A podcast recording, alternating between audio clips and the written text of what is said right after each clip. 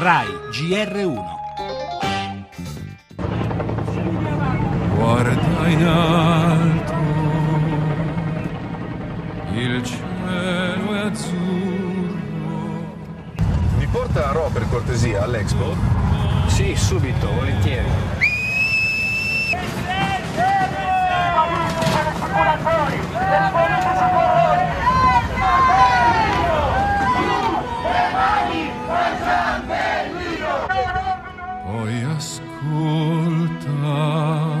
Questo sussurro. La nostra linea è quella della negoziazione senza sosta anche con i più ostili, la linea è quella anche di non raccogliere provocazioni. Ma noi cosa faremo all'Expo?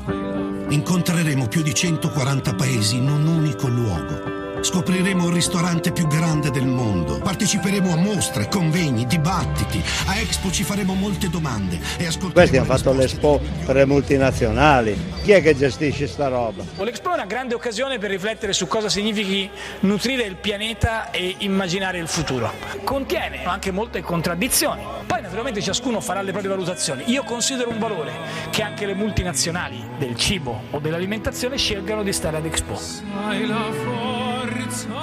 L'Expo delle contraddizioni. Da un lato le occasioni, il tema è nutrire il pianeta. Milano, l'Italia, si propone come vetrina mondiale per le tecnologie di tutti i paesi orientate a garantire cibo sano e sufficiente per tutti nel rispetto dell'ambiente. E dunque, sottolinea Renzi, non si può prescindere dalle multinazionali.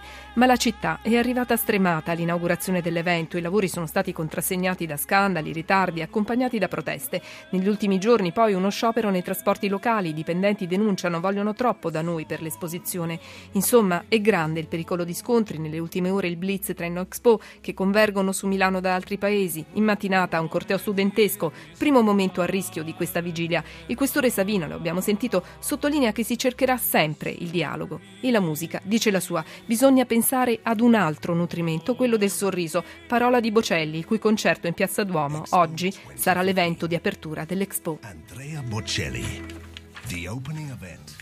Le altre notizie passa la prima fiducia sull'Italicum, oggi il voto delle altre due sulla legge elettorale, però la minoranza PD si è spaccata. Parleremo anche delle indiscrezioni sull'impero Berlusconi con la possibile cessione di Mediaset e Milan. Gli esteri, sempre in primo piano la drammatica situazione in Nepal. Al GR1 l'intervista al capo della protezione civile Fabrizio Curcio. Nuovi scontri poi negli Stati Uniti a seguito delle proteste degli afroamericani contro le violenze della polizia. Lo spettacolo, oggi la giornata internazionale del jazz. Lo sport, la 33esima giornata di campionato.